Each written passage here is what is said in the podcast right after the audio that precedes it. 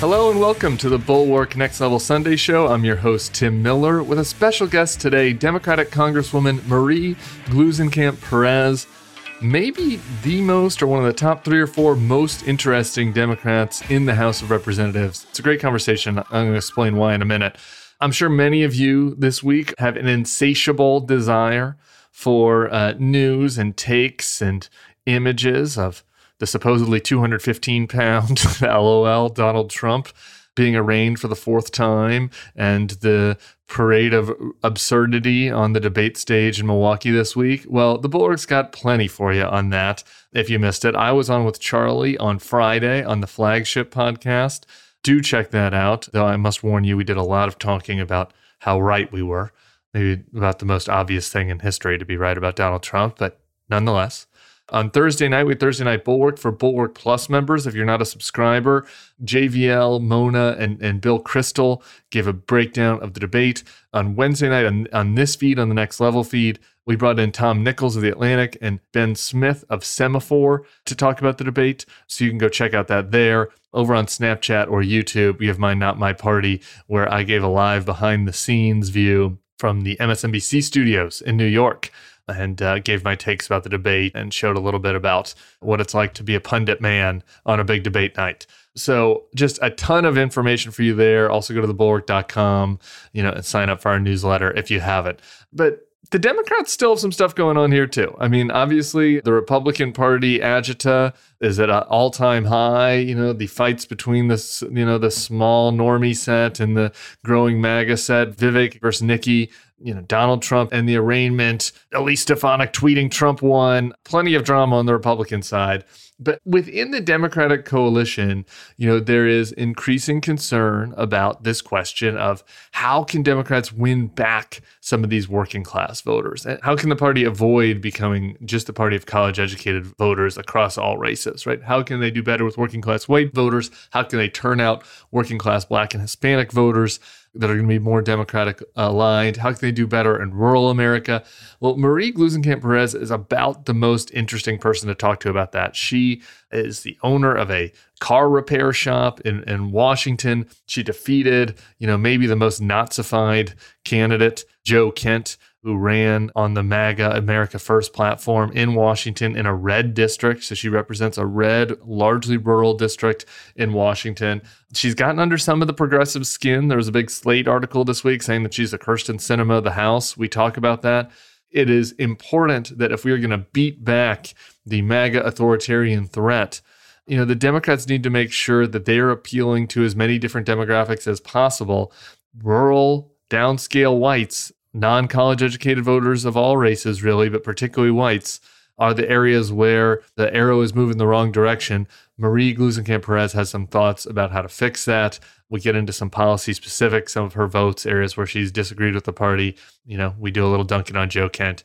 This is an important conversation. You should enjoy it. Up next, Congresswoman Marie Gluesenkamp Perez. But first, our friends at Acid Tongue. Enjoy Mugshot Weekend. Peace.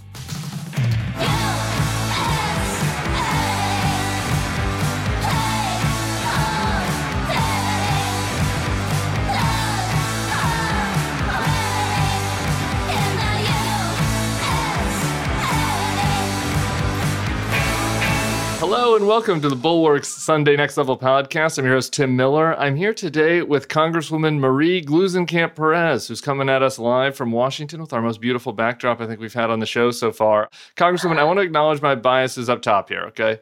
So you beat Joe Kent, the most noxious GOP F boy that ran for Congress last year in a pretty competitive category. Like eh, that hate that dude, and you have you're kind of like a mavericky Democrat, so uh, you know you're you're already kind of tickling a couple of my pleasure centers here. So anyway, welcome to the podcast. Hopefully, we'll be good. Nice to meet you. Thank you. You said uh, in our little green room there, you said you were competing at the Timber Festival this weekend. Where are you? Tell us about that. Yeah, yeah, so I live in rural Skamania County, and uh, it's a it's a big timber county, or it was, and we are in the Gifford Pinchot National Forest, and uh, I so yeah, so we compete every year in the Timber Carnival. What does that competition entail? Well, so there's like I think there's like ten events, two days, and I competed in four of them on Friday. I kind of choked on the axe throwing this year, which I'm super annoyed by. But I got first place in the obstacle pole, which you like run up a 20 degree pole, and the guys started chainsaw and like cut the end off. Women tie a ribbon around it, and then choker setter, I got third place and then yeah i actually i bombed in axe throwing which was too bad. Okay so this is where i want to start. I, I want to understand kind of of whence you came. So i'm a i'm a gay suburban boy who wouldn't even i don't think i could even throw an axe i don't know know what would happen. If i would endanger myself if i if i picked up an axe i think. So in your childhood were you interested in power tools? How did you end up becoming a auto repair shop owner living out in the sticks in axe throwing competitions? Well, so my mom's side is all from Washington State since before it was a state, and they're all loggers. Or, you know, there are many, many loggers, and I mean, I have a lot of respect for that world and the stories, and I love, you know, I love being outside. I love like physical work, and so when I met my husband, I was a bike mechanic. I was running a little like bike co-op at my college, and he was an auto mechanic. Doing fixies. He was a mobile mechanic. Oh my god, so many fixies in that era. Yes. Um, like the secret is that most bike mechanics actually want to be auto mechanics. Carburetors are like super cool. So I started following him around and eventually got him to marry me. And uh, we moved out to Skamania County, built our house out here. And I heard about the axe throwing, I heard about the timber carnival, and I was like, oh my God. And my uncle gave me one of his axes. I knew he competed. They do this thing where, like, you go up a pole, pole climbing uh, to set the line to drag. Anyways, so that he he had done that, and so I knew about it from him. And yeah, that's how I got into it. But it's fun stuff. I, I know this sounds like people like whatever, but I think that one of the things that's going on under the rock of American culture is that there's this mass homogenization and this real loss of like place-based politics and things that actually like that stuff matters on a like a heart level i think when we lose a connection to the specific things going on in our communities and everything becomes nationalized like that homogenization allows for really the ugliest parts of political polarization and homogenization. And I think it's our duty to fight that and to turn back to a, a place based politics. Yeah, that kind of ties into where I wanted to go next, which was so, I mean, the Democrats have struggled so much in in these types of communities. I maybe a little less in Washington, but but then in, in other places, I've spent Louisiana. Uh, obviously, deeply struggling here. But John Bel Edwards is the governor here who kind of has had success and has cut against that. Like w- when you think about, you know, why the party has struggled in kind of rural areas and among working class folks and working people. Do you think that that is cultural policy? Both? Like, how, how would you kind of grade what the issue is and how, you know, maybe the party could do better? Yeah, I think that there were some like dorks with calculators who got the math wrong and believe that we can, you know, govern by convincing college educated Republicans to vote uh, with hey, Democrats. Okay, okay, calm down now. Now, sorry, sorry, sorry, Tim. Sorry, yeah, no. they they, they well, picked up ones and, of us. I mean, there are dozens of us out there that you picked up, uh, Congressman. Anyway, continue. But so they just sort of washed their hands and said, like, well, we don't need, you know, blue collar working class people. We don't need rural America anymore. And and I think that a the math is wrong on that, and I think b like when you narrow your focus that way and just say like oh well you're not smart enough to get what we're doing like actually i think the party is not smart enough to get what we're doing. Like there's a real wisdom i think in rural communities and in, in blue collar communities and and to just say like oh you know what? We don't need to understand that anymore like you know and walk away. It's a real impoverishment of of the values of the democratic party. And i think that you know a lot of it in washington state stems back to timber policy, forest policy. Oh, so my mom's from Forks, Washington, which is the epicenter of the spotted owl fiasco. You know, they like shut down the timber industry and a lot of woods over an owl that is still struggling today. Like today, they pay people to go out with like potato guns and like beanbag barred owls to try and protect spotted owls. Like it continues to be just a fiasco. And I mean, nothing against the spotted owl, but just a prioritization balance. Yeah, and eh, you know, and it's like I feel like a lot of rural people we sense like we're the first ones to pay for things all the time and you know, whether it's jobs or, you know, school quality or infrastructure or whatever it is, it, it feels like a lot of folks think like, well, if you were smart, you would have like moved to the city and, you know, gotten a better job. There's a condescending element to it. Oh, for sure. So here's my like one of my big pet peeves with my former party, the Republicans, now is that like they've made this pivot to performatively act like they care about what you know the forgotten man et cetera in rural america. But like the substance hasn't backed it up at all right? I mean it probably wouldn't be the party for me if they went more populist economically and, and on immigration and on foreign you know and engaged in a more direct way. Uh, you know i mean trump put kellyanne conway in charge of his opioid commission. Uh, you know and it's just all this it's just bullshit. And like they don't actually care about these people. It's pretend right? It's a cultural pose but in a lot of ways they've let these folks down. So that should be an opportunity for the Democrats, but it doesn't seem like they're taking it. And so I just yeah. like how could the Democrats yeah. kind of like fill that void that I think that the Republicans are leaving? Yeah, I mean, so I'm on the agriculture committee and so when I'm home I'm doing a lot of farm bill listening tours and farm tours and things like that. And one of the things that comes up over and over it's like, you know, these producers and farmers are not talking about kicking people off food stamps. They're talking about market consolidation as what's killing the family farm. You know, it's not that culture war bullshit. It's it is listen, like there are two corporations that will I can contract with to grow chickens, you know, and they're both going to crush me from either side in a vice. And my kids don't want to take over the farm because they see what it looks like to be a player in a monopolistic uh, economy so, you know, I think that we should certainly be leading on some of these like fundamentally antitrust issues, like like right to repair is a really big deal. It's one of the reasons that compelled me to run for office. It's like you said, I own an auto repair shop. Explain right to repair. I was going to ask you about that, but just since you mentioned it, explain what that is. Yeah. Well, so on background, like we own an, an independent shop, which is a dying breed. It means we're not affiliated with a dealership or a manufacturer. Like we work on anything. It's not that these cars aren't under warranty. They're like from the 90s. You're doing those van remodels that like guys that want to move out to the woods and like live out of their van. like you're doing those. Actually, we do see a lot of those kinds, but we also see like the Gambler 500s of the world. But right to repair sort of started with tractors. John Deere was one of the worst. They started putting these chips on their tractors and only the dealerships could have the key to unlock that digital, you know, to get into the motor. And farmers at all, some unknowingly, signed terms of service contracts that said you can only get them fixed the dealership. Well, you know, there's like not enough dealerships ever to service. And all of this one year make and model tractor all basically glitched at the same time. It was hang season. There weren't enough dealerships to see and repair all these glitches. And because they were locked out, farmers couldn't do it themselves. You have a very narrow window to cut hay when it actually has nutrition value for stock. It's when the seed head is formed but hasn't fallen off the stock yet. And so imagine being like millions of dollars in debt. You've got a quarter million dollar piece of equipment sitting in the yard as yard art now, and you can't work on it because some asshole with an MBA like locked you out of it. And so half of them come out with like a, you know, pitchfork and demand right to repair. The other half, many of them actually go to Eastern Europe to get their tractors hacked.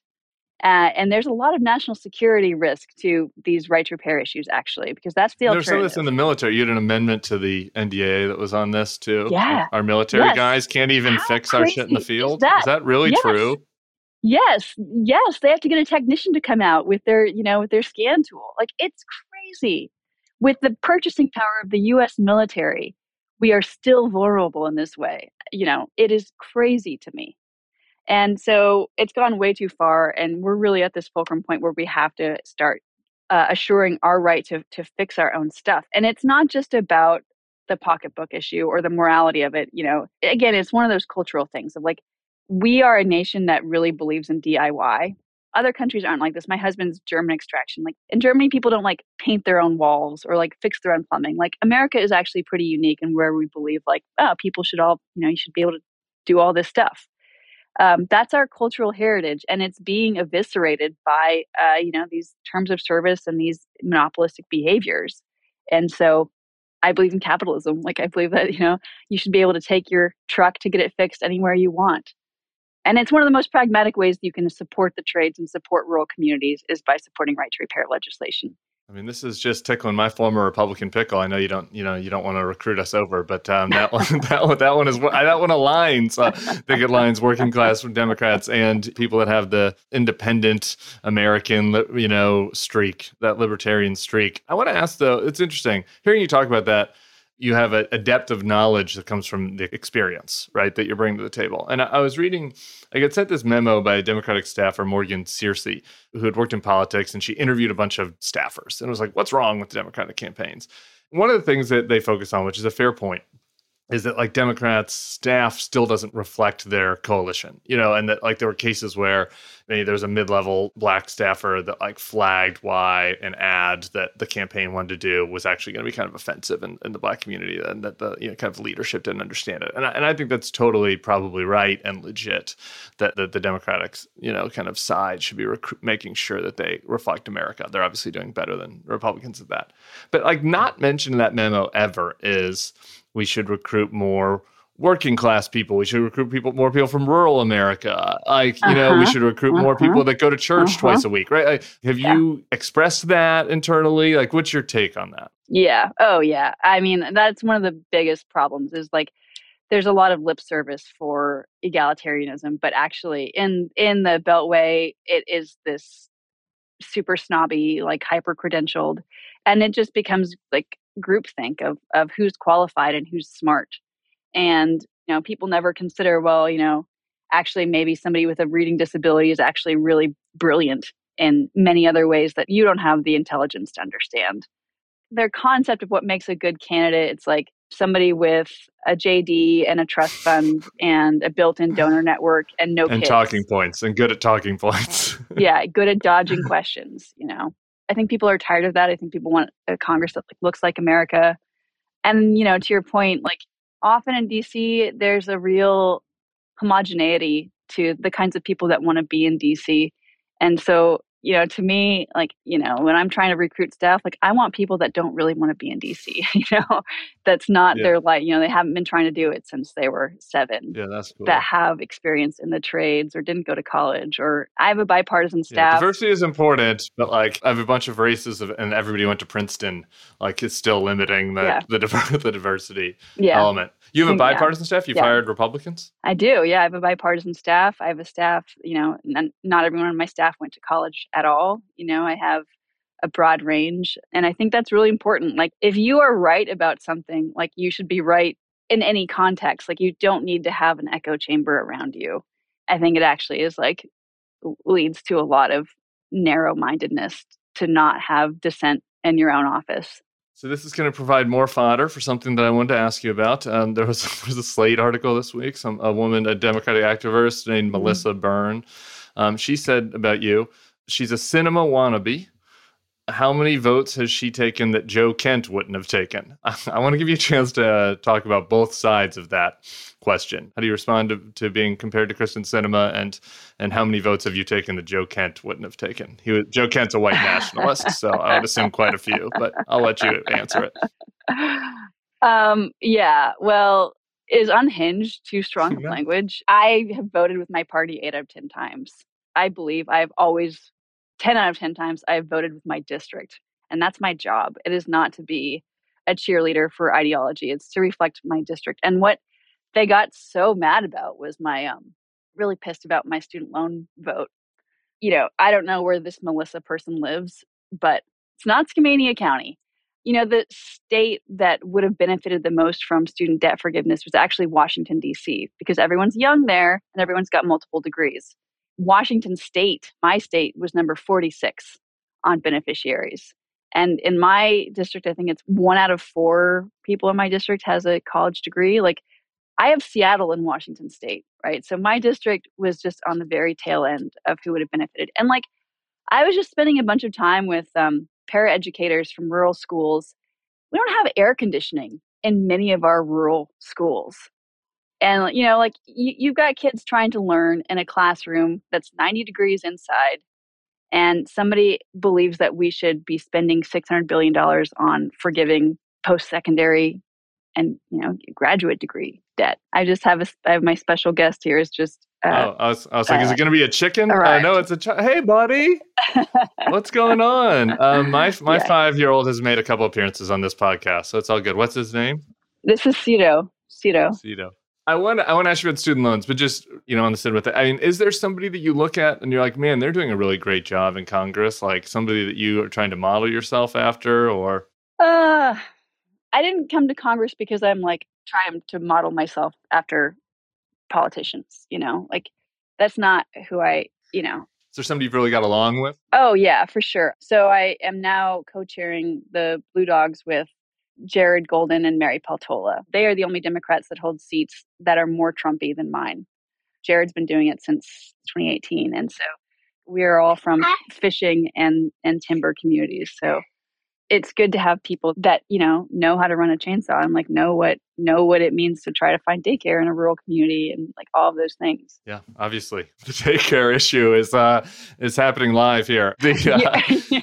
it's not cheap. We just moved from oakland to new orleans and uh yeah the childcare thing is definitely real. Just really quick back to the student loan issue really. Um everything that you said i'm totally in line with. I disagreed with the biden executive order and i do think that a college has gotten insanely expensive, and there are certain jobs also important jobs oh, nurses oh, my god. teachers yes. prosecutors and defenders you know public ser- like they, they need to go post second secondary degrees and then their salaries can't afford them right? So like what is there another thing that you think that we should be doing in that space that's different from what you voted against? Oh yeah. I mean that is the biggest story that no one's talking about. Thank you for pointing that out can you push him on the swing? That'll help. I was born in 1988, and since I was born, tuition has increased 481%, which is crazy. If you look at something like, I think it's something like 4% of people enrolled or uh, employed in higher ed are graphic designers. Only 33% of people working in higher ed are actually educators. Like there's been so much administrative bloat, so much bloat in terms of recruitment and advertising and just fundraise, like all these things.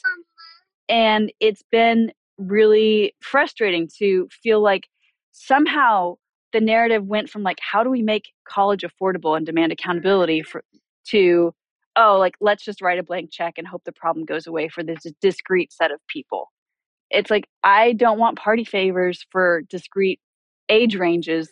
I want systemic reform of education. And i think that there are ways that it could have been structured to be actually like progressive but the way that biden wrote that bill it was it was a regressive policy some people throw out and i think biden's for this too like uh I might have the number on, but something like you know, there's a five percent of your salary cap that you have to pay back. You don't just get it wiped away, but if you're a teacher and you're only making forty grand a year, then you only have to pay five percent of that, right? Like there are other ways to kind of model it, but I don't. Is, is there anything in particular that you've heard about, or just? Yeah, I mean, so income based you know that's one thing.